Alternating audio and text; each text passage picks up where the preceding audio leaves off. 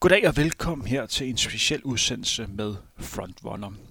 Det, I hører i dag, det er en udsendelse, hvor undertegnet Henrik Thiem er taget til Institut for Idræt, hvor vi den næste lille times tid skal snakke med læge og idrætsforsker Thomas Elers i løbegræse kaldet Bamse.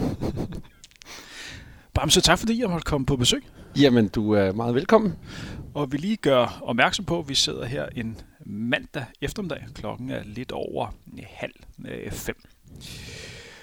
Thomas, du er jo lige øh, fyldt 30 år. Tillykke med det. Jo, mange tak. Mange tak. Hvordan, øh, hvordan fylder en gut som dig 30? Hvordan bliver det for? Øh, jamen, i virkeligheden så på selve dagen var det sådan... Øh, ja, meget stille og roligt. Jeg var herinde og lavede forsøg det meste af dagen, og så var jeg ude og løbe en tur øh, sammen med Indbro, som jeg træner sammen med, og, øh, og så var jeg ude og spise med min kæreste om aftenen. Det lyder som en, øh, en dejlig dag. Kan du mærke nogen forskel på at være 30 og 29? Nej, ikke endnu. Men det kan være, at det kommer. Det er måske sådan en mental ting, der kommer. Jeg føler mig lidt ældre. Men øh, ikke indtil videre. Det er jo sådan, at det næste mesterskab, du skal løbe med i, der skal du have sådan en startnummer på ryggen. Ja, det kan faktisk godt være, det er der. Jeg har kigget på nogle af de andre ting, sådan, Åh, det er de gamle drenge, det er dem, der skal have det der bag på ryggen. Vil du høre på en hemmelighed? Ja, det vil jeg gerne. Ja, det er sådan, at de gange, jeg løb med sådan en startnummer, det var ikke nogen hemmelighed, jeg måske lige et år ældre end dig, Thomas. Det er aldrig lykkes for mig at have det der nummer i, med i mål. På en eller anden mærkelig måde falder det altid af. Nå. Sådan rimelig hurtigt. Ja. Nogle dårlige sikkerhedsnåle. Ja, ej. Det var en skam, hva'? Ja, det er virkelig ærgerligt. så, så, så, en opfordring til at få lavet gode sikkerhedsnåle. Ja, jamen, jeg skal prøve at se, om jeg kan, om jeg kan gøre det bedre så. Ja, så man kan, kan se, hvad for en alder man ja. er. Det, I hører nu, det er en udsendelse, hvor vi skal øh, nørde øh, træning. Det er også en udsendelse, hvor vi rent faktisk lige nu ikke har en arbejdstitel. Det er værd, at arbejdstitlen kommer i løbet af udsendelsen, men som sagt skal vi snakke om nogle af de begreber, som bliver brugt i løbeverdenen, som, som kondital, maksimal ildoptagelse, hvad menes med anaerob tærskel, og hvordan måler man øh, løbeøkonomi. En masse begreber, som Thomas øh, gerne skal forklare, hvad der menes med. Jeg vil være, jeg vil være vært og øh, smide bolden op til Thomas, og så vil han så godt som muligt prøve at sparke bolden i mål og komme med nogle begreber. Til slut har vi også nogle øh, lidt bredere snakke om, om træning generelt. Det er noget, som mig og Thomas har snakket om den, de sidste 3-4 måneders tid, om det ikke var noget, vi skulle lave sådan en udsendelse her. Og vi ved ikke rigtigt, hvor vi ender hen, men sådan er det nogle gange, når man laver øh, podcast. Øh, det er, at man har en god idé, og så må man prøve det af og se, hvordan det, det lykkes. Først og fremmest, Thomas. En ting, som der ikke er nogen hemmelighed, det er jo, at øh, vi to har arbejdet sammen, træner og led de sidste 3-4 år. Øh, så, så, så, så hvis der er nogen, der mener, hvor fanden tager Henrik ind og snakker om en af hans atleter, så mit svar var, vi skal lave en snak om, hvordan man bedst muligt optimerer træningen. Der er vi nødt til at vælge en af de mest kompetente, og det er Thomas. Thomas er en god løber. Han har løbet 1.09 på halvmarathon, 2.25 på maraton og 14.56 på 5.000 meter. Derudover er han også læge og arbejder for Institut for Idræt. Ergo en af dem, der bedst kan argumentere for sin sag. Så det er ja, derfor, vi jeg se. her. Øh, jeg skal i hvert fald prøve. Thomas, jeg har jo kendt dig nogle år, og jeg har altid undret mig over, hvordan du sådan kunne klare at lave hård elitetræning. Og du har jo træner hårdt, samtidig med, at du arbejdet som læge og nu også er idrætsforsker. Hvad er din hemmelighed? Hvordan får du øh, dagligdagen til at gå op i en høj enhed og altid virke som en mand, der har overskud? Nå, det er jeg glad for, at du synes. Øh, jamen, jeg tror, at øh, det er jo ligesom så mange andre. Øh, faktisk lige nu, når jeg laver PhD, så øh, når vi ikke lige laver forsøg, så har jeg jo egentlig rimelig frie tøjler til at få klaret morgenløbeture og og eftermiddagsture sådan, øh, i, i løbet af dagen, øh, så sidder jeg bare herinde lidt længere øh, ud på eftermiddagen. Så det passer faktisk meget godt. Øh, i, I forhold til, hvis man, man er ude og arbejde på hospitalerne, så, så slider det lidt mere på kroppen øh, og skulle have nattevagter og sådan noget. Det, det kan godt mærkes, når man skal prøve at, at klare de hårde træningspas også. Men, øh, men lige nu går det faktisk sådan rimelig nemt, synes jeg. Du er uddannet læge, men er nu idrætsforsker. Er det normalt, at når man læser øh, medicin, at man så går ind for idrætten? Øh, ja, det ved jeg så ikke. Altså, jeg, grundlæggende, så jeg, jeg måske, jeg nu skal jeg passe på med at stikke halsen for langt frem allerede så tidligt i programmet, men jeg synes måske ikke, at, at, sådan, at vi som læger er så gode til at, at snakke konkret om, om træning og, og øh, øh, at være gode til at forklare folk, hvad, hvad træning egentlig er, og, og hvad det kan være for, for forskellige folk, øh, hvordan man griber det an. Øh, men det er noget, jeg synes er rigtig, rigtig sjovt, øh, og jeg forsker jo sådan grundlæggende i, hvad øh, træningseffekter er på forskellige øh, sygdomme. Øh, det, er, det er det, jeg laver. Hvis vi sådan ganske kort beskriver en, en typisk dag for dig, Bamse, hvordan ser den så ud? Øh, jamen, jeg møder ind her ved 8.30 tiden eller sådan noget. Det kommer lidt an på, hvis vi har forsøg, så, øh, så plejer vi at starte klokken 8, hvor vi har forsøgspersoner, så er vi her lidt, lidt tidligere, halv 8 eller kvart i 8. Og så, øh, ja, forsøgsdagene, det er jo typisk sådan nogle, øh, en, en lang dag, hvor vi har forsøgspersoner inden, som gennemgår nogle forskellige test. Øh, og det tager det meste af dagen, når man er færdig sådan ved 2-3 tiden, og så skal der man lige få svaret på nogle e-mails og klaret sådan lidt praktiske ting. Øhm, og ellers så øh, i de perioder, hvor vi ikke har forsøg, der er det jo sådan et mere øh, løst arbejde, kan man sige, fordi der sidder man og, og analyserer de data, man har fået ind, øh, sidder og læser rigtig mange artikler, og forsøger også at skrive nogle artikler en gang imellem. Øhm, så der er det lidt mere, øh, ja, der er lidt mere løst, kan man sige. Der skal man selv være god til at strukturere sit arbejde. Hvad er det bedste med den dagligdag, du har lige nu?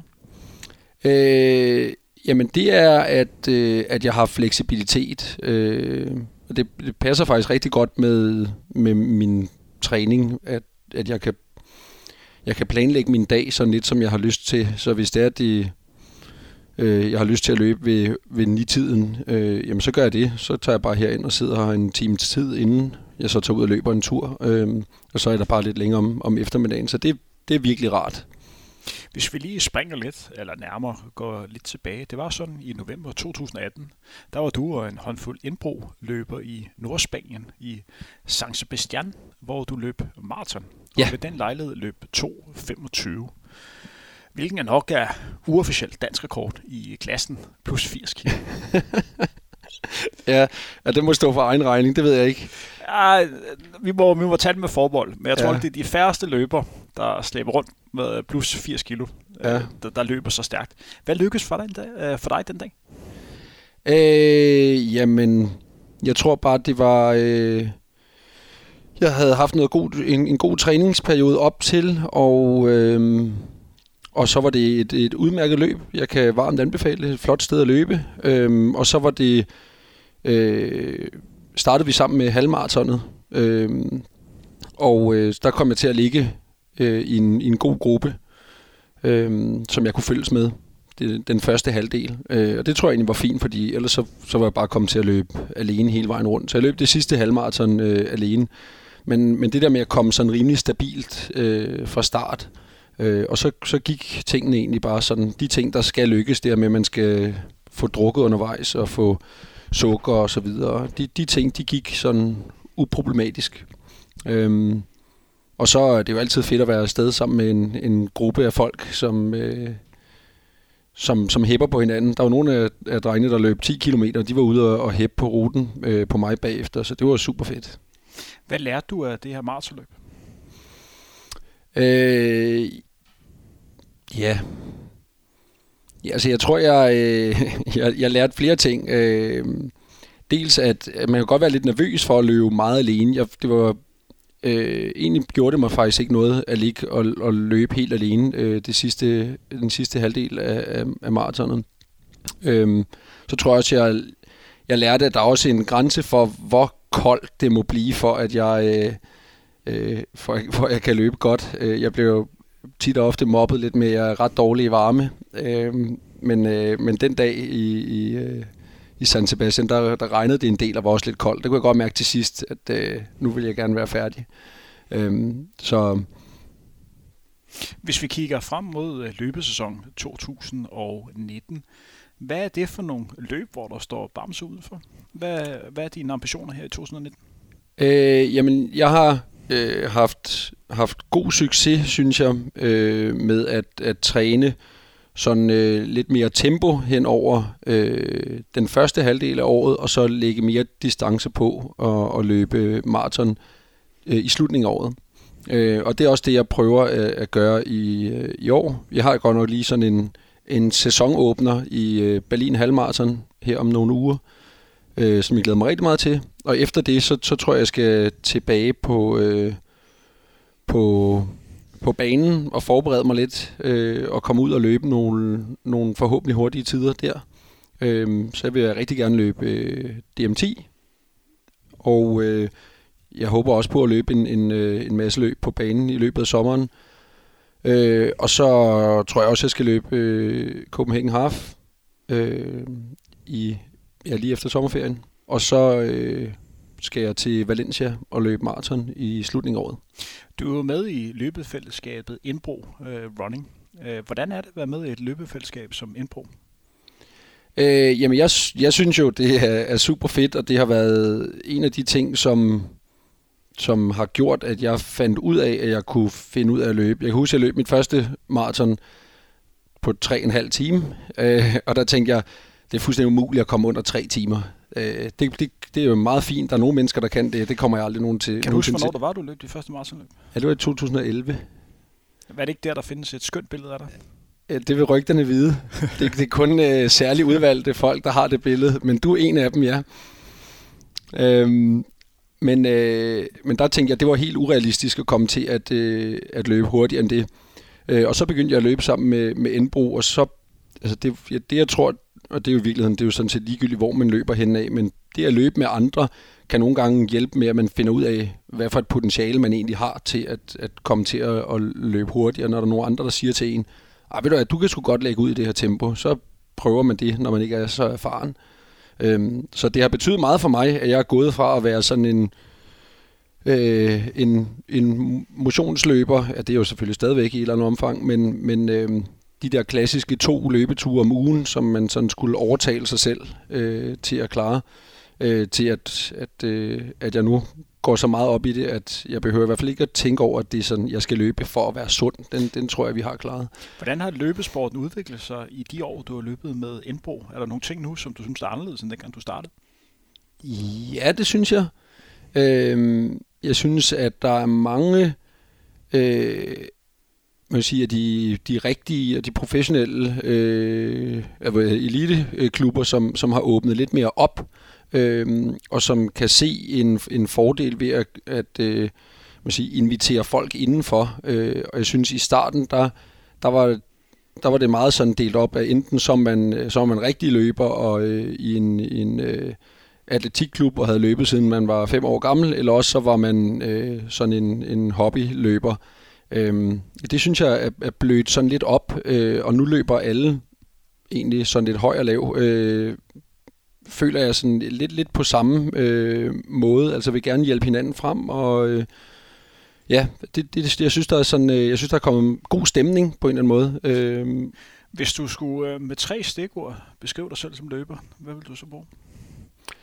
Øh, humørløber vil jeg starte med i hvert fald. Øh, og, og så måske afslutter. Jeg, jeg kan godt, når jeg kan se målstregen, så kan jeg altid løbe øh, hurtigt. Det kan knive lidt ude øh, halvvejs på, på ruten. Det vil folk, der har løbet med mig, øh, øh, kunne ikke genkende til. Øh, Ja, men så, ved jeg, så må det også være det der med dårligt til varme. Jeg ved ikke, viking, øh, det, jeg, jeg, kan ikke, jeg kan ikke så godt tåle, når det bliver over 20 grader. Hvordan tror du andre vil beskrive det? Øh, jamen, jeg, jeg, jeg er sikker på, at den med varmen, den vil komme op. Øh, og så tror jeg også, at det, at det vil være noget omkring øh, min størrelse. God at ligge i, i lag bagved, eller sådan noget af den stil. Det var jo sådan, at øh, jeg på min private Instagram-profil, øh, som jeg bruger nogle gange til at gøre lidt reklame for de her frontrunner-udsendelser, lagde op til, at øh, folk kunne byde ind på, hvem de gerne ville have, jeg skulle snakke med. Øh, og den her øh, top 5 over de personer, man gerne vil høre en udsendelse, lidt overraskende for nogle, og lidt mere naturligt. For andre var det Kipchoge, man allerhelst vil have. Selvfølgelig ja. Kipchoge. Jeg ja, ringer det... lige ned til, til Kenya lige for en snak. Ja, hvorfor ikke? Hvorfor ikke? På en anden plads var det Anne Møller. På en tredje plads var det Anders Rømer.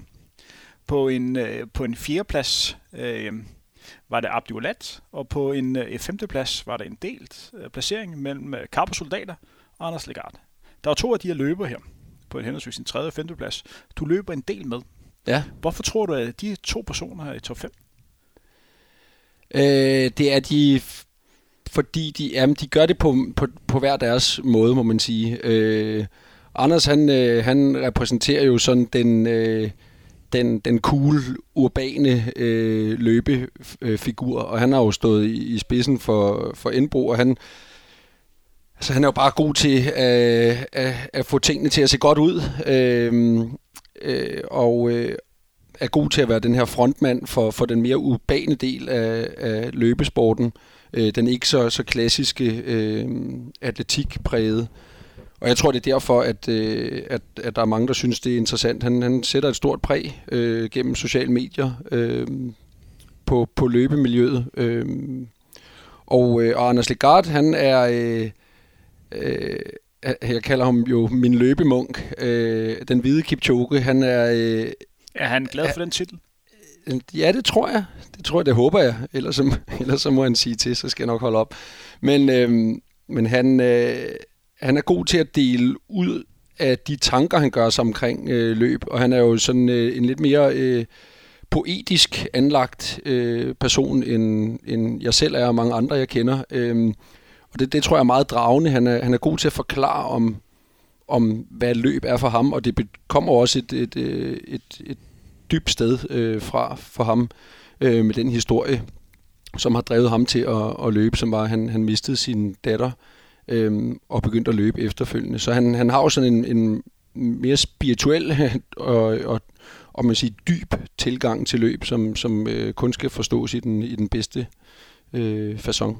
Som sagt er det her et slags værsted, øh, hvor vi prøver i en ny format af her, hvor vi skal gå lidt mere i dybden med specifikke ting inden for, inden for træning. Inden vi kommer ind til det, for det, indtil videre har det været en lang opvarmning, til vi kommer hen til det, vi rent faktisk skal snakke om. I ja, ja, vi taler os lidt varme. Snakker os lidt varme, så er vi klar. Det er ligesom, når vi er ude at løbe konkurrence. Det skal vi også lige varme lidt op. Så skal vi lave lidt stigningsløb. Nu kommer så skal vi stå og, og være okay. lidt nervøse, inden vi sådan går klar. Men ligesom et lille overgang, og det kunne være stigningsløb. Jeg vil gerne lige stille dig et lille spørgsmål, der hedder, du er en løber, der skiller lidt ud, fordi øh, nogen vil kalde dig lidt større end den, den gense løber. Ja. Sådan om, tæt på de her 1,90 og så øh, plus øh, 80 kilo. Hvad er det, der gør, at du alligevel kan løbe så stærkt, som du gør? Hvor er det, du boomer ud? Øh, jamen, jeg har jo en rimelig stor motor. Det er jo nogle af de ting, som vi kommer til at, øh, at snakke om. Vi skal nok nørde det mere, men bare lige sådan overordnet, uden at øh, skille lagen af. Men øh, en, en stor motor, og så øh, øh, har jeg også sådan rimelig godt med fart. Øh, det tror jeg er sådan min, min, øh, min forser. Øhm, og så er jeg jo så også man sige, bygget sådan, at øh, det kan godt være, at jeg er lang, øh, men en relativt stor del af min længde er øh, mine ben. Øhm, og det er i hvert fald en, en fornuftig opskrift på en, på en løber, øhm, hvis man sådan skal, skal gå i sådan og designe sådan en for bunden, så skal man nok lave øh, en, der har lange ben. Hvornår opdagede du første gang, at du var tal med en god løber? Og det er der, jeg rent faktisk gerne vil høre, første gang, jeg lige snakkede med Henrik Thiem. ah, det ved jeg så ikke. Altså, jo, men det er jo igen er det her med at løbe sammen med nogle andre, som, som ser en udefra og bekræfter en og siger, Nå, det var sgu da alligevel øh, imponerende, at du kunne et eller andet. Øhm, og jeg tror også, at øh, i virkeligheden er det måske en af de bedste, øh, skarpeste sådan, øh, øh, erindringer, jeg har omkring den der bekræftelse, det var, øh, jeg tror det var, var det nytårsløb eller sådan noget, det er Englemark nytårsløb, hvor jeg, hvor jeg skulle ud og løbe i et halvmarathon. Det gjorde jeg på det tidspunkt. Det er altså holdt op med at løbe halvmarathon nytårsaften. Det synes jeg er for meget. Øh, men, øh, men der skulle jeg løbe halvmarathon, og det, der tror jeg, jeg skulle løbe øh, pace. Jeg havde egentlig tænkt, at jeg skulle løbe pace 4.0. Og så var nogen, der sagde, at du kan sagtens løbe 53. Og så tror jeg, jeg løb lidt hurtigere end det. Øh, og der er sådan der, der kunne jeg mærke, der, der, der følte jeg mig sådan, øh, der følte jeg mig hurtig, fordi jeg havde lidt overrasket både mig selv og også øh, øh, dem, der havde foreslået, at jeg skulle løbe hurtigere. Øh, det, jeg, jeg tror, det var sådan der omkring. Det var der, du øh, mærkede, at det her løb her, det er lige mig. Ja, det tror jeg. Kan du mærke, at vi er ved at være færdige med stigningsløb? Ja, jeg kan godt mærke, at det er ved at være varme. Skal vi øh, gå i gang med de forskellige begreber?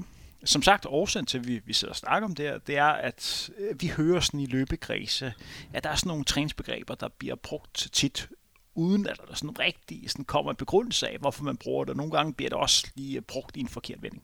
Så det er blandt derfor, vi har den her udsendelse her. Thomas, hvad menes der med kondital? Åh, oh, ja. Det er jo, nu hopper vi jo simpelthen direkte, direkte i gang.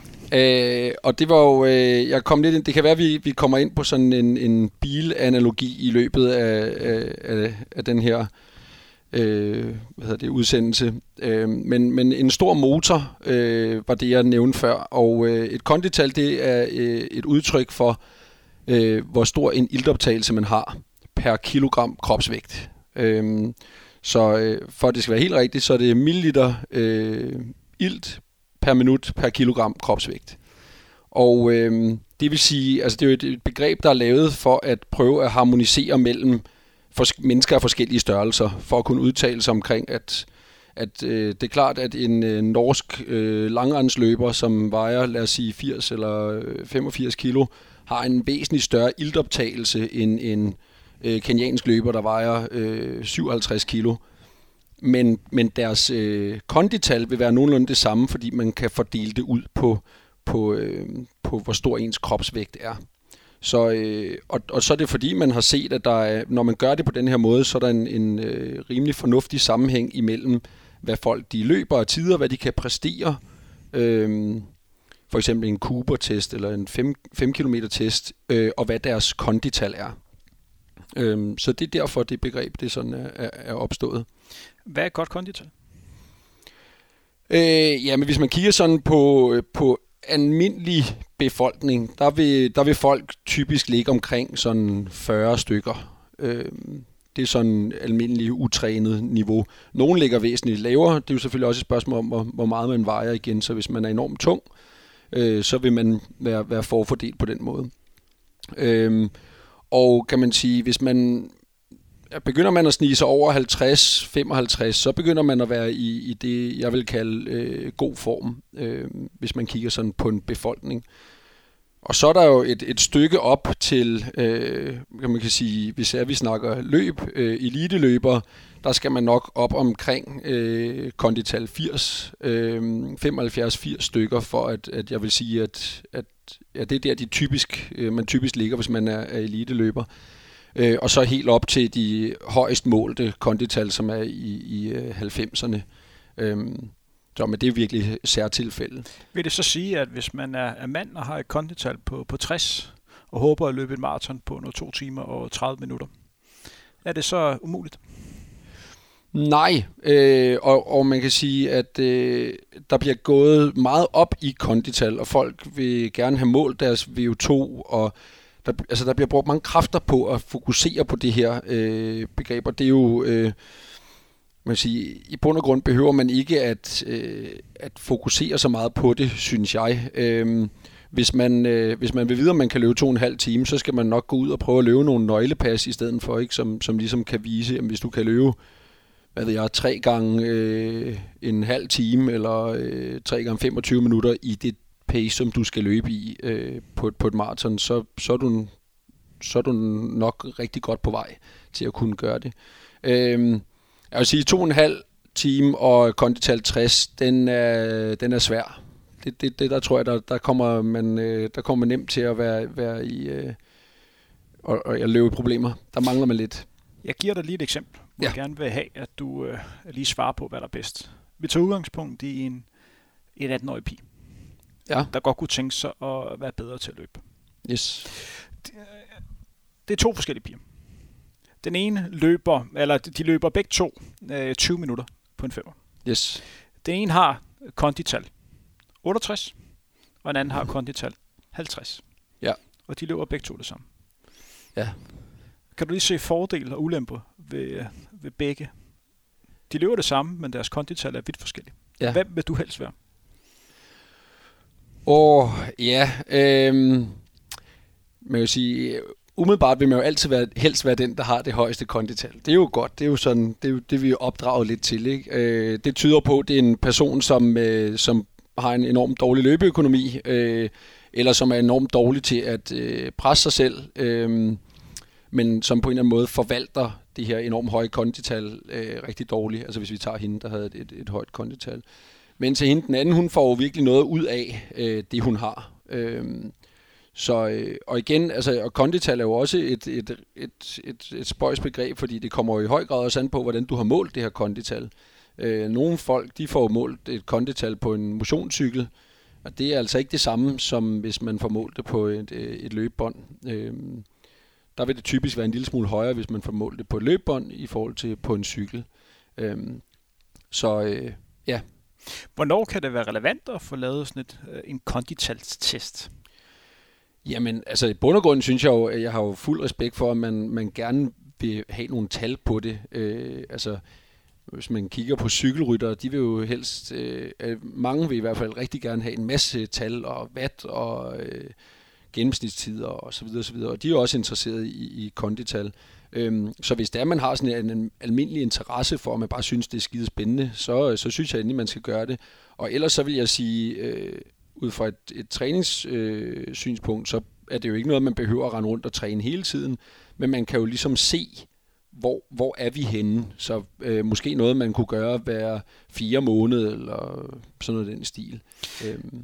Det var jo en, historisk, en stor historie for, for to år siden, hvor Annie Mille Møller ja. fik lavet en ildoptagelsestest herinde på det Institut for Idræt, hvor vi sidder yes. lige nu, hvor hun fik målt et kontital på, jeg mener, det var 74. Og det var faktisk den mest sete tv-klip på Facebook det år for TV2.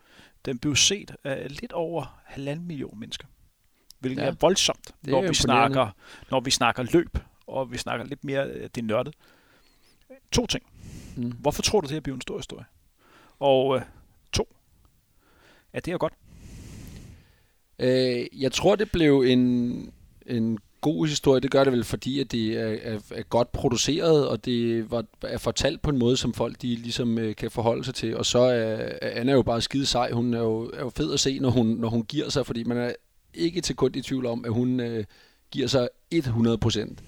Øhm, så det tror jeg er med til at, øh, at, at gøre, at det var en, en god historie. Øhm, og, øh, og jeg tror måske også, det var lidt overraskende for, for dem, der stod for testen herinde, at det blev så, øh, øh, så, så man sige, blæst op på en eller anden måde. Øh, jeg kan ikke engang huske, om det var, om det var så højt. Jeg troede, det var lidt lavere. Men, øh, men, øh, jeg skal først lave udsendelse med på fredag. Der kan jeg jo spørge hende. Ja, jamen, det må du endelig gøre. Øh, og man kan sige, at, at det i bund og grund ikke specielt overraskende, at hun havde et enormt højt kondital. Øh, ville det ikke være mere overraskende, hvis hun havde på 60? Jo, der vil jeg sige, så har hun øh, forvaltet det enormt godt. Øh, det er meget beskedende øh, kondital. Hvis vi går, går lidt videre, vi er lidt i samme boldgade, men du får alligevel spørgsmålet. Hvad menes der med maksimal ildoptagelse?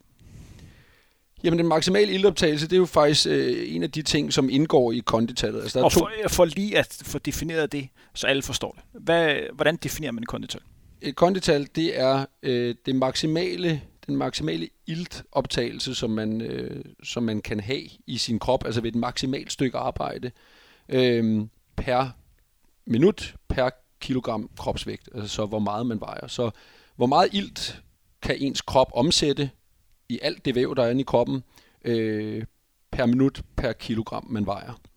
Øh, og den maksimale iltoptagelse, den er så øh, bare hvor stor en mængde ilt ens krop den kan omsætte per minut. Hvis jeg lige stopper det her, mm. er det forstået sådan, at jo større menneske man er, ja. jo, jo større iltoptagelse vil man nødvendigvis også have? Ja, det, altså, der er en, en, en sammenhæng i, at folk, der er større, vil have en højere iltoptagelse, ja. Fordi de har mere væv, så på den måde, så kan de omsætte mere ilt per tidsenhed. Og hvor vigtig er en høj iltoptagelse, når vi snakker for eksempel langdistanceløb? Det er øh, en af de allervigtigste øh, faktorer. Der er sådan, øh, man siger, at op til, op til elite-niveau, øh, der, er det, der er det sådan, at der hænger folks øh, resultater godt sammen med, øh, hvor høj deres øh, øh, maksimale ildoptagelse er. Og hvordan træner man sin ildoptagelse? Det gør man ved at lave, øh, hvad hedder det, en, man, man bruger en masse tid i, øh, i det i den belastning, der svarer til, til ens øh, maksimal iltoptagelse. Øhm, og prøv lige at forklare det mere konkret, så folk ja, forstår. Altså de, de øh, typisk så vil folk kunne øh, hvad hedder det, ligge på deres øh, det der hedder VO2max. Altså VO2max er jo det samme som maksimal iltoptagelse. Øhm, og det vil de det vil man kunne gøre omkring øh, 10 minutter eller sådan noget den stil. Det er det slag. Øhm, så det øh, vil for mange tilfælde være sådan omkring 3.000 meter for eksempel. Øhm, så altså et, et rigtig godt VO2 max pas, det er at gå ud og løbe en 3.000 meter på banen. Øh, det er der ingen tvivl om. Øh, og ellers så noget, der, der minder om det, men altså kom, øh, kom ned i det tempo, som der ligger omkring ens 5 km øh, tempo øh, og 3000 meter, og så løbe nogle lange intervaller i det. Øh, det er også en rigtig, rigtig hård måde at gøre det på, men altså, det er jo typisk sådan noget som, som 1000 meter øh, gentagelser, øh, måske også 800 meter gentagelser øh, i det her tempo. Man kan også godt gøre det kortere, men så skal man også gøre øh, pausen tilsvarende øh, kortere. Er det korrekt forstået, at jo hurtigere du løber, jo større risiko er der også øh, for kroppen i forhold til skader? Det vil jeg give dig ret i, ja. Hvor ofte synes du, at forholdsvis utrænede løber skal ligge og lave den her type af træning? Øh, jamen det, det tror jeg ikke. Man skal, man skal jo altid tage, kigge på, hvad, sådan, hvad den samlede belastning, kroppen den bliver udsat for, er. Øh, men men øh, hvis man... Øh, hvis man gør det en gang om ugen, og i øvrigt sørger for at få, få restitueret, øh, så, så passer den om meget godt. Jeg vil ikke, hvis man ikke var, var meget trænet, så vil jeg ikke ligge og gøre det oftere. Øh, det, det, det, det er nok for hårdt til. Er man født med en god maksimal ildoptagelse? Øh, nogen er. Nogen er. Øh, hvis man kigger på... Øh, vi har blandt andet lavet nogle studier herinde, hvor der vi har kigget på folk, der har været fysisk aktive hele deres liv, og folk, der har været inaktive hele deres liv. Øh, og det er jo i, i sagens natur ret svært at, at kvantificere, øh, men så, så det bliver jo sådan en, en, øh, en, en tilnærmelse, når man skal putte folk i, i de her grupper. Men altså, øh, og der er nogen i, i den gruppe, som slet ikke laver noget som helst, og aldrig nogensinde har, har rørt en finger, som har et højere, øh, en højere maksimal ildoptagelse end dem, der har været øh, fysisk aktive hele deres liv. Og det kan jo virke fuldstændig håbløst øh, og irriterende og uretfærdigt og alt muligt andet. Øh, men det er, det er et spørgsmål om genetik. Hvor meget kan man rykke en maksimal ildoptagelse? Igen er det også et spørgsmål om, om, om genetik, og så er det jo et spørgsmål om også, hvor meget træning man kan holde til. Øh, der, er jo, øh, der er jo tusindvis af forskellige måder at, at træne på, og, øh, og, og man siger, der er det er jo tit og ofte, der kommer folk, der har en, en, en idé om, eller et, et patent på, så nu har, her har vi den rigtige måde at træne på, og nu skal vi træne ligesom kenianerne, eller nu skal vi træne ligesom nogle andre, og vi skal lave øh, løbe en masse hurtige ture, eller også skal vi løbe en masse langsomme ture, og der er enormt mange øh, veje til Rom, øh, og i høj grad så handler det jo bare om at træne så meget, som det overhovedet er muligt, uden at du bliver skadet. Har du selv fået lavet sådan en maksimal lidoptagelsestest? Ved du, hvad du selv har? Ja, det vil være noget tid siden. Øhm, jeg, er altid, jeg kan ikke sådan helt overskue Jeg synes, det er så hårdt. øhm, men øh, ja, det er over et års tid siden. Øhm, og, øh, men jeg, jeg vil tro, at jeg ligger omkring 6 liter. Det gør jeg der. Så der lå jeg lige under 6 liter, så vil jeg tro, at jeg ligger omkring 6 liter. Måske en lille smule over lige nu. Og det er vi enige om er ganske godt. Ja, det er meget, øh, og det skal jo så bare det skal jo lige divideres ud på, hvor meget igen man så, øh, man så vejer. Det er sådan, at meget lette folk og meget tunge folk, når man, når man snakker, hvis vi hopper tilbage til konditallet, øh, de bliver, øh, kan man sige, der, der passer kondital ikke så godt. Øh, så vil sige, en, en meget stor løber vil løbe øh, hurtigere end hans øh, kondital fordi at, at, at øh, bliver en lille smule vis, misvisende, når man, når man bliver øh, meget tung. Og jeg kan også lige sige til sammenligning, at øh, da jeg selv fik målt min øh, maksimale vedtagelse, jeg var lige over at vende 5 liter. Jeg tror, jeg var oppe på 5,2, da det var allerbedste. Så der er jo der er forskel der. Men rent vægtmæssigt, da jeg var aller tynd, der var jeg nede og vejet 61 kilo, som er lidt lavere end øh, dit øh, mindste. Ja, jamen jeg synes, du, du er god til ikke at fat-shame mig her. jeg er sød med mine gæster. Hvis vi sådan går, går lidt videre, nej, jeg skal lige holde fokus igen på det her maksimal lidelsagelse. Hvis vi ja. sådan sammenligner lidt mennesker med dyr. Ja. Hvad har en hest for eksempel lidelsagelse? ja, det er et godt spørgsmål. Jeg, jeg, jeg, jeg mener faktisk, de... Den kan løbe stærkt. Hvad siger du? Den kan løbe stærkt. Den kan løbe rigtig stærkt. Øh, jamen, øh, jeg mener, det er... Øh, omkring sådan noget 7-8 liter eller sådan noget den stil. Så du er ikke så langt fra en hest? jeg er ikke så langt fra en, øh, fra en hest. Øhm, om, øh, ja, man kan sige, det, det er jo altid sjovt at sammenligne øh, det her på tværs af, af, af dyr, øh, og, og man kan sige, det er jo en af de ting, som, som vi mennesker vi er rigtig, rigtig gode til, det er at, at øh, udnytte vores udholdenhed. Øh, det er sådan, hvis det er, man skal pege på det, udover at vi også er udstyret med hjerner, øh, som en, en, noget, der er, øh, har været med til, at vi, vi overlevede. Ikke? Ja, og øhm. for, du bringer dig selv på banen, mm. når vi snakker udholdenhed. Hvad er det? Jamen, øh, udholdenhed er jo, kan man sige, det kan man jo, altså det er ikke, der er ikke sådan en fast begreb på det nødvendig, nødvendigvis, men det er jo dels et spørgsmål om, hvor lang tid man kan tåle at løbe ved, eller bevæge sig, eller være aktiv ved en, ved en given belastning. Øh, og hvis man har en, øh, en god udholdenhed, jamen så kan man tåle at løbe ved en høj belastning, for eksempel hvis vi snakker løb, i meget lang tid. Øh, så øh, ja, så det, det vil være øh, en god udholdenhed. Og er det nødvendigt øh, for en, en god løber at have en god, god udholdenhed? Øh, ja, men altså man kan sige, nu så begynder vi at komme ind på, på, øh, på det, der måske er sagens kerne, det er, at, at hvis du er god til noget, øh, ja, hvis du er dårlig til noget, så skal du i hvert fald kompensere ved at være god til noget andet. Så det vil sige, hvis du har en meget dårlig udholdenhed, jamen, så kan du godt løbe et, et givet resultat, så skal du så bare have en det bedre, øh, for eksempel maksimal ildoptagelse eller løbeøkonomi. Og så kommer det store spørgsmål til en million. Ja. Men du er også mand, der kan klare de, oh, de store jamen, spørgsmål tak, til tak. en million. Skal man træne det, man er god til? Lad os tage udgangspunkt dig. Ja. 6 liter maksimal ildoptagelse. Det er mm. godt. Skal man fokusere på sin ildoptagelse? Eller skal man måske fokusere på andre områder, som man kan forbedre mere, mm. fordi man er dårlig? Hvad synes du? Jamen, øh, jeg synes, at det, det, det er jo også et spørgsmål om, og det er i virkeligheden der, hvor det er, jeg, jeg synes, øh, at man i hvert fald godt kunne lave en, en øh, uden at have et, et meget indgående kendskab til sådan samtlige eliteprogrammer, der bliver øh, sammensat øh, her i landet, så synes jeg især, at det, det var her, man kunne begynde at, at teste folk noget mere i retning af øh, at undersøge de, de tre vigtigste faktorer for, om man løber hurtigt. Øh, og konditallet er en ting, det skal, man, øh, det skal man have styr på, kan man sige. Det skal jo op og ligge på et vist niveau, og man skal se, hvor højt man kan rykke det op. Det er klart. Øh, øh, der er bare ikke rigtig noget, der tyder på, at kommer man over 80, øh, par 80 øh, i kondital, jamen så er det måske ikke der, man behøver at, at, at prøve at optimere mere, med mindre man kan. Øh, men så skal man ikke prøve at drive det højere op, fordi så, så er det nok der, hvor de kan, de kan nå op. Øh, hvis man så derimod kan måle, at man har en, en, øh, en en super dårlig løbeøkonomi, ikke en super dårlig, men en, en ikke øh, lige så god... Vi stopper lige her, ja. for du, nu bringer du her på banen, som vi ja. faktisk skal til at snakke om. Hver gang vi bringer et nyt begreb i spil, bliver vi nødt til lige at nævne, hvad det er. Ja, det er løbeøkonomi, hvad er det?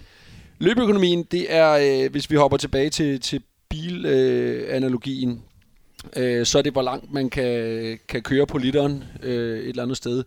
Øh, så det er, hvor, øh, hvor, øh, hvor hurtigt man løber, øh, eller hvor meget ild det koster øh, at, at øge sin hastighed med et vis antal kilometer i timen, eller hvad man nu ellers øh, angiver sin hastighed i. Kan man gå ind på en masse løber, og så kigge på løbestien, og så sige, du har en flot løbestil, du har også nødvendigvis en god løbeøkonomi. Ja, nej, det, ja, øh, man kan sige, at hvis du, det, det spørgsmål, om man taler vi en, øh, en, en konkurrence, eller øh, hvis man bare går ud og kigger på befolkningen som helhed? Bare kigger på befolkningen. Der vil jeg tro, at, at man godt kan spotte, hvis det er folk, de øh, bruger meget energi på at komme frem af i landskabet. Øh, det, det, kan man, det kan man godt se i nogle tilfælde. Omvendt kan man også sige, at at der er masser af legendariske løbere, som øh, kan løbe vanvittigt stærkt, som øh, ser helt frygtelige ud, når de bevæger sig, øh, hvor man tænker, det er i hvert fald ikke sådan en eminent løbestil, men, men de til kommer de jo frem, så, så det kan jo ikke koste øh, alverden. Hvis vi tager udgangspunkt i en 5 km, ja. hvad er de vigtigste parametre for at løbe op på en 5? Hvor stor del er det af løbeøkonomi her? Øh, altså man kan sige, der er vi så tæt på, øh, der er vi så tæt på, altså de hænger selvfølgelig stadigvæk sammen. Øh, altså når vi snakker langdistanceløb, så er det jo i virkeligheden fra, øh, fra 3000 meter og op, øh, vil man kunne argumentere for. Og det er her, hvor at, at ens øh, aerobe kapacitet, altså hvor, hvor, øh, hvor meget ilt man kan optage, er altafgørende for, hvor godt man, man løber.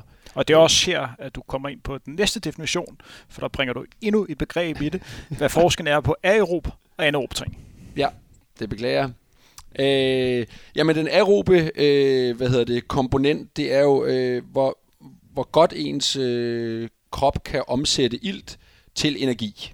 Øh, og øh, det vil sige, at øh, altså det er jo en, en, man sige, en, en, en bæredygtig måde for kroppen at arbejde på, fordi at man hele tiden giver musklerne nok ilt til at forbrænde øh, nogle makronæringsstoffer til at producere noget, noget, noget arbejde. Og i vores tilfælde, der er det så løb. Øhm, så det, øh, der er man i, i balance, kan man sige. Øh, når man begynder at lave anaerobt arbejde, så er det, når musklerne de arbejder uden at have nok øh, ilt til at, øh, hvad hedder det, til at levere den kraft, der skal til.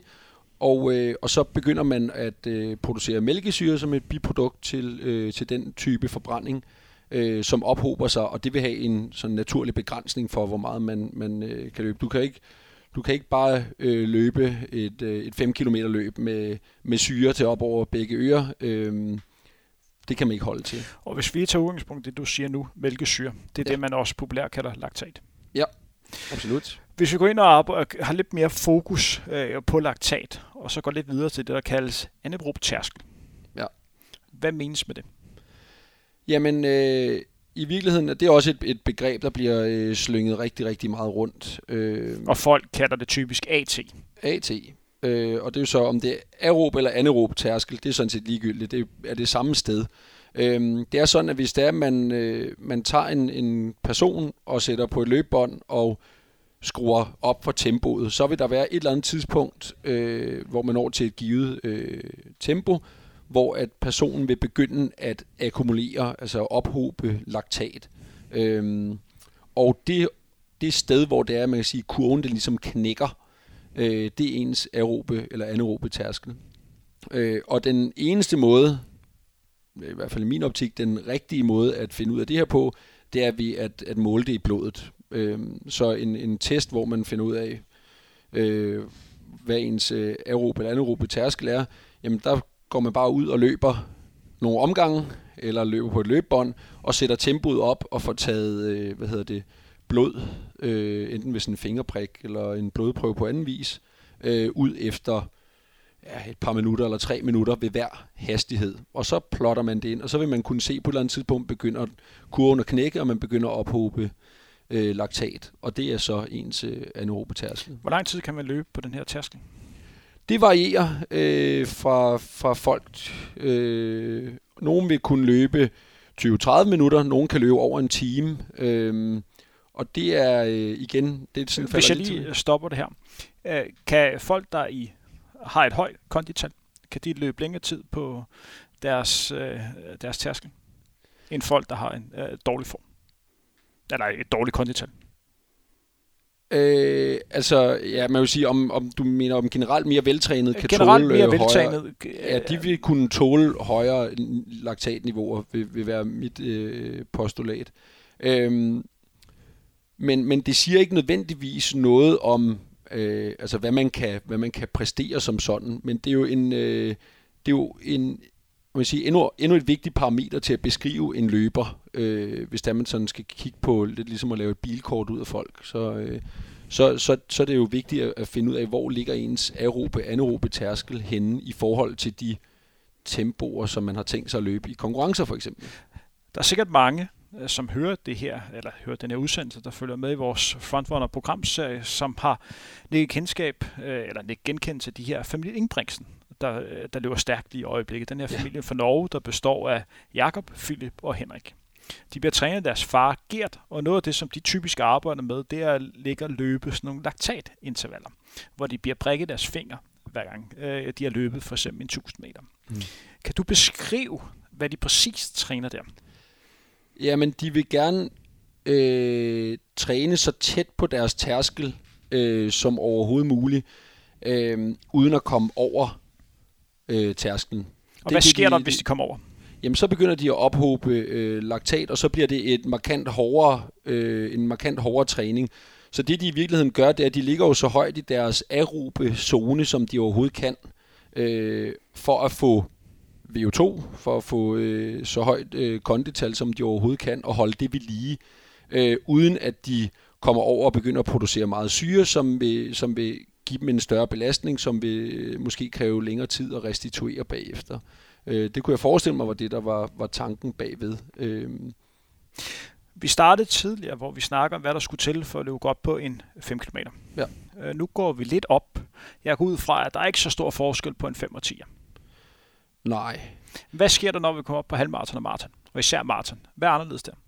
Øh, ja, man kan sige, at jo længere vi går op i, i, øh, i, i distance, jo vigtigere bliver det, øh, at man øh, kan få en masse ilt ind i kroppen og omsætte det til energi. Det bliver alt afgørende. I, på en 5.000 meter, der vil du stadigvæk kunne nå at slutte af på en måde, hvor du opbygger en, en masse syre, Øhm, og det ser man jo også typisk, at, at, at den måde løb bliver afviklet på, ikke? at der, der virkelig bliver lavet, leveret noget hårdt arbejde hen mod slutningen.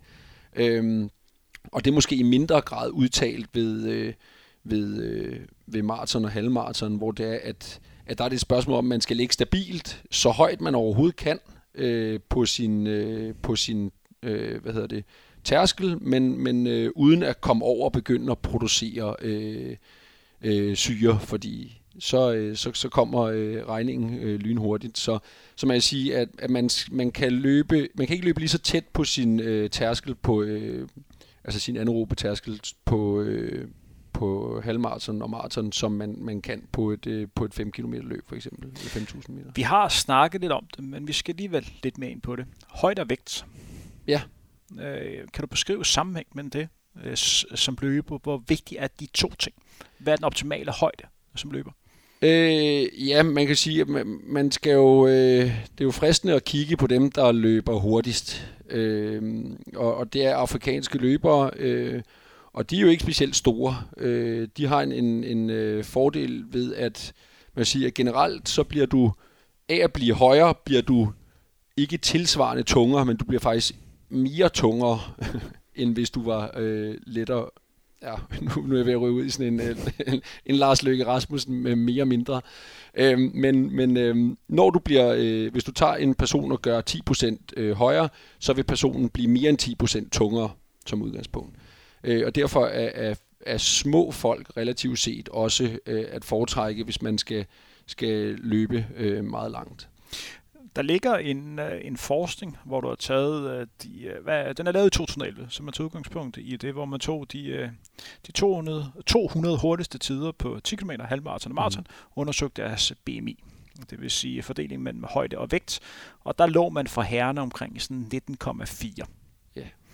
Passer det nogenlunde ind til, hvad du... Øh... Absolut. Jeg, jeg kender studiet. Øh, og, øh, og, og man kan sige, at det er jo, der, der er jo fordelen i at beskrive noget. At der kan man sige, at det er jo sådan, det er jo sådan, det hænger sammen. Der er i hvert fald en, øh, en tendens til, at, at folk de, øh, de har man kan sige, de, øh, den størrelse og, og den vægt, som... Hvis vi tager udgangspunkt i dig, for du er interessant, øh, hvad kan man sige, studie, når vi tager udgangspunkt i forskel mellem højde og vægt, og tager idrætspælse med. Du er jo en løber, der vejer de her plus øh, 80 kilo, og har de her en lille optagelse på, på godt over øh, 6 liter. Når jeg sidder og kigger på dig, så sidder jeg og kigger på en, på en trimmet mand. Men der kan sikkert være nogen, der sidder og tænker her, der sidder og hører med på den udsendelse, hvad vil der ske med Thomas, hvis han lige pludselig vejede 75 kilo? Hans kondital vil være markant bedre, vil han mm. så også løbe markant stærkere. Øh, ja, det, det, det vil jeg jo nok, hvis jeg kunne bibeholde øh, man sige, den, den måde, som, som musklerne leverer arbejde på. Øh, og, øh, og det er bare øh, afgørende, øh, hvor meget man vejer, når man, når man løber langt. Så i virkeligheden jeg tror jeg mere også det, at vi snakker med, med BMI'en og størrelsen. Det er ikke så meget, hvor høje folk er, det er mere et spørgsmål om, hvor lette de er, fordi du skal slæve rundt på så lidt som overhovedet muligt. Så det er en kæmpe fordel at veje lidt, når du øh, løber øh, langdistanceløb. Det er der ingen tvivl om. Vi har snakket nu i små 50 minutter. Det jeg har fundet ud af, det er jo, at vi to har masser at snakke om. Der er jo masser af kød på det emne. Ja. Jeg kan også se, at de emner, som vi i princippet øh, har stadigvæk mangler, er nogen, som fylder lidt. Så jeg synes faktisk, det bedste er, at vi sammen siger, det her var det for i dag. Og så laver vi en del 2 øh, på det, for jeg synes, at vi skylder de emner, som vi har skrevet ned, som er vigtige emner i forhold til træning, at de også får den tid, øh, de fortjener. Så for vi har nemlig lavet en aftale mellem os to, at den her udsendelse ikke skulle vare mere end en times tid, for det, ellers bliver det simpelthen for langt for dem, der sidder og hører Ej, det, det er synd for folk. Hvis de skal... Det er simpelthen synd for folk, at de skal høre på, øh, på, på os to. Så Thomas, tak fordi du har lyst til at være med. Kan du mærke, at vi nu begynder med den langsomme Ja, nu tager vi øh, afjokket. Nu er det afjokket, det begynder langsomt at komme ud. Var det slemt? Nej, det er fint. Det er fint. Og øh, du skal ud og løbe senere her. Kan du fortælle, hvad du lige skal ud og lave? Jamen, jeg skal ud og løbe med mine øh, gode trænings- og legekammerater øh, fra Indbro. Der skal vi løbe 5 km tempo, omgivet af lidt øh, opvarmning og afjog. Så øh, ja, det glæder mig til. Det er sådan en fast mandagstradition. En fast mandagstradition, der minder lidt om den her udsendelse her. Ja, det kan man sige. Ja. Men øh, tak fordi du har lyst til at være med, Thomas. Ja, det var så lidt. Og øh, tak fordi, at øh, jeg blev inviteret med. Og man skal, jeg skal lige rose Thomas for en usædvanlig god kage, før vi startede. Så hvis jeg havde været lidt mere kørende, end jeg plejede, så skyldes det den kage. og øh, tak til jer, der har hørt med. Det, I hørte her, det var Henrik Thiem, der har været på besøg hos læge og idrætsforsker øh, Thomas Elers i løbeverden kaldt for Bamse. Vi har nørdet lidt træningsfysiologi og generelt en masse træningsråd. Hvis du skulle lide, hvad I hørte, så husk at følge Frontrunner på de sociale medier, og husk at gå ind og, og følge og abonnere på os på iTunes, SoundCloud og nu også på Spotify. Kan det godt derude, og god træning.